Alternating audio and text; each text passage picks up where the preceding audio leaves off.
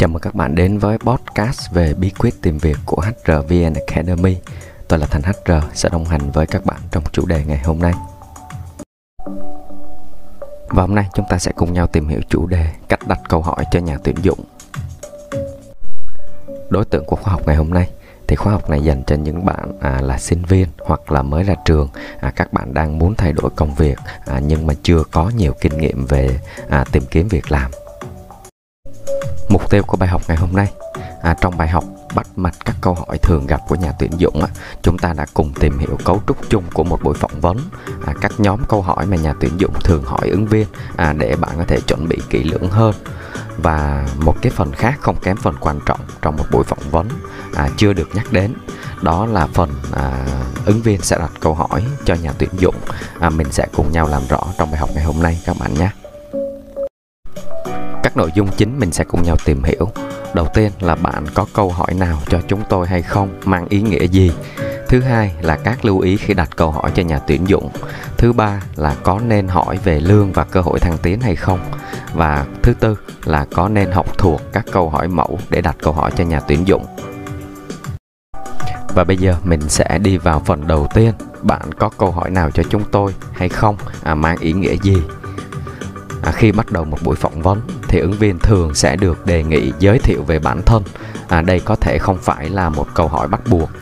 Tuy nhiên các nhà tuyển dụng thường áp dụng nó vì như kiểu là giúp mở đầu câu chuyện, giúp hai bên hiểu nhau, đồng thời là tạo một cái không khí thoải mái cho buổi phỏng vấn. Và trước khi kết thúc buổi phỏng vấn thì nhà tuyển dụng sẽ dành một cái khoảng thời gian cho ứng viên đặt câu hỏi.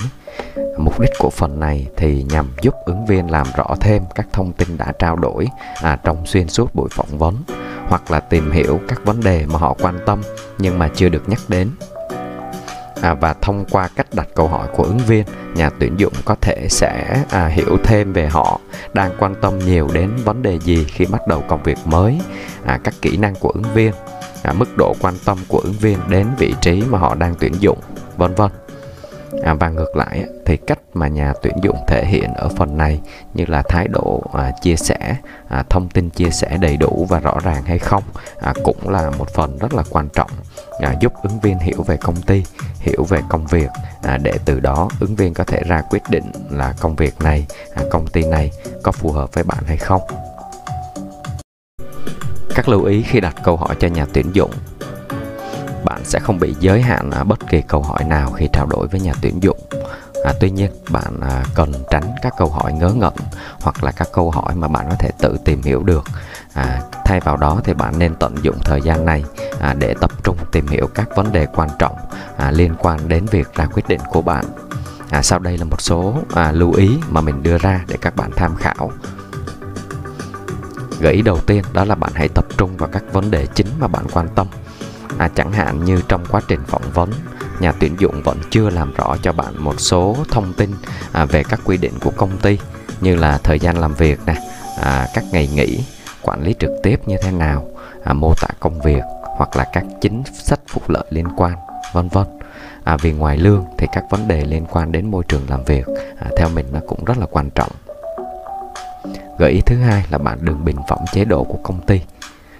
Không phải công ty nào cũng có chính sách rõ ràng, cho nên đây chính là cơ hội để bạn hỏi và tự đưa ra đánh giá về chế độ, tính minh bạch của công ty.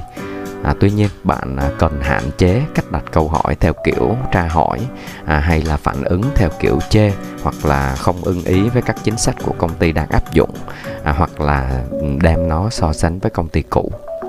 Điều này sẽ làm cho bạn mất điểm với nhà tuyển dụng, dù phản ứng đó của bạn là có thể là vô ý. Nếu bạn thấy không phù hợp thì bạn có thể dùng quyền từ chối offer của mình. Tiếp theo là bạn hãy hỏi về quy trình phản hồi kết quả phỏng vấn. Thông thường thì các nhà tuyển dụng sẽ chủ động nói về điều này với ứng viên. Tuy nhiên vẫn có những trường hợp là nhà tuyển dụng không nhắc đến, thì bạn nên chủ động hỏi phần này để đảm bảo có thể sắp xếp được thời gian nhận việc hoặc là sắp xếp lịch phỏng vấn với những công ty khác. Một gợi ý cuối cùng là đừng trả lời không khi được đề nghị đặt câu hỏi ở phần này. Có thể bạn được phỏng vấn với một nhà tuyển dụng rất là chuyên nghiệp và hầu hết tất cả những vấn đề thì đều đã được làm rõ. Tuy nhiên ít hay nhiều thì cũng sẽ có phần mà bạn có thể khai thác thêm, nên đòi hỏi bạn cần thực sự tập trung trong từng chi tiết của buổi phỏng vấn thì bạn mới có thể đưa ra được những câu hỏi hay hoặc là câu hỏi nó thực tế ở phần này.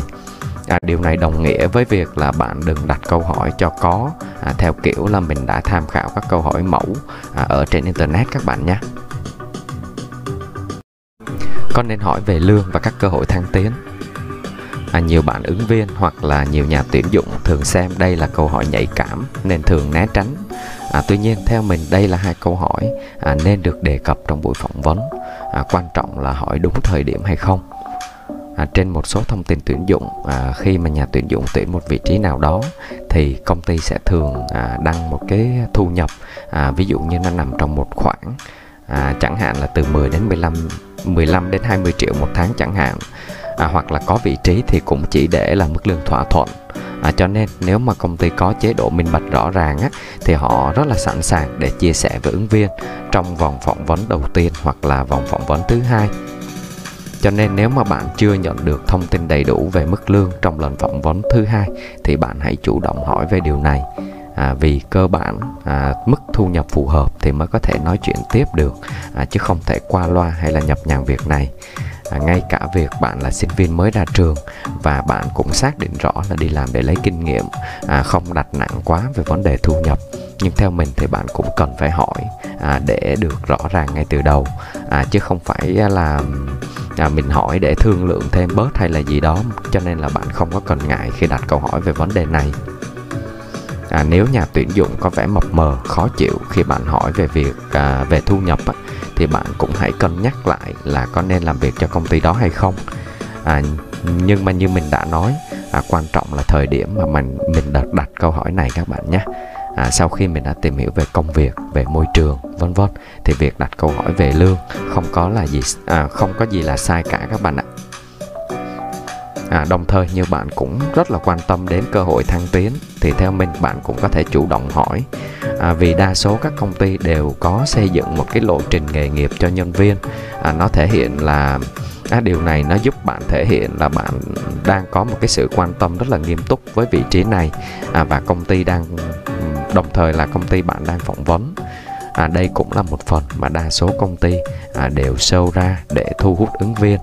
Có thể là trong buổi phỏng vấn họ chỉ nói sơ lược qua thôi, nhưng mà sau đó sẽ được làm rõ lại trong buổi hội nhập nhân viên mới chẳng hạn. Con nên học thuộc các câu hỏi mẫu để đặt câu hỏi cho nhà tuyển dụng. Theo mình thì không có câu hỏi mẫu nào có thể đúng hoàn toàn cho bạn, và có thể nó sẽ làm cho bạn bị đóng khung trong những cái gợi ý mà mình đã tìm hiểu trước đó, hoặc là bạn sẽ bị bối rối khi mà nhà tuyển dụng đề nghị đặt câu hỏi ở phần này. Bạn chỉ nên đọc qua các câu hỏi mẫu và xem nó ở mức tham khảo để nắm được các vấn đề liên quan mà mình có thể đặt câu hỏi với nhà tuyển dụng trong phần này mà thôi. Bạn nhớ là hãy đặt câu hỏi đúng thực tế, đúng với tình huống mà bạn đi phỏng vấn, tận dụng để làm rõ các vấn đề mà bạn đang quan tâm hoặc là nhà tuyển dụng chưa có nhắc đến với bạn. Cho nên quan trọng nhất ở phần cách đặt câu hỏi cho nhà tuyển dụng này đó là thời điểm bạn đặt câu hỏi và thái độ bạn đặt câu hỏi, để làm sao thể hiện được sự quan tâm thực sự với công việc đang phỏng vấn. Nếu mà áp dụng đúng thì đây cũng sẽ là một điểm cộng cho bạn trong mắt nhà tuyển dụng. Nếu nhà tuyển dụng quên phần này thì bạn cũng có quyền chủ động đề nghị là mình được đặt một vài câu hỏi với họ. Hãy đảm bảo là sau buổi phỏng vấn thì bạn đã nắm được nhiều thông tin mà bạn cần, có phù hợp với định hướng của bạn hay không, để bạn còn sau đó mình còn cân nhắc là quyết định là có nhận offer ở vị trí công việc này hay không. Bởi vì ngoài việc công ty từ chối bạn thì bạn cũng có quyền ngược lại. Chứ mà mình thấy là nếu mà sau 1 đến 2 buổi phỏng vấn rồi mà mình vẫn còn hơi mù mờ về công việc, về chính sách phúc lợi của công ty vân vân thì cả bạn và nhà tuyển dụng đang làm mất thời gian của nhau, và theo mình thì sẽ khó có một cái kết tốt đẹp dù sau đó quyết định có hợp tác hay không. Thì trên đây là một số nội dung chính mà mình đã cùng nhau tìm hiểu về chủ đề cách đặt câu hỏi cho nhà tuyển dụng. Mặc dù đã cố gắng kiểm tra kỹ nội dung cung cấp, tuy nhiên vẫn có thể có những sai sót nhỏ ngoài mong muốn. Bạn có thể để lại phản hồi hoặc là câu hỏi vào phần comment bên dưới để mình ghi nhận và có thể giải đáp lại cho các bạn trong thời gian sớm nhất. Nếu bạn yêu thích bài học ngày hôm nay, đừng quên like để lan tỏa thông tin đến những người cần nó, cũng như đăng ký kênh để ủng hộ mình.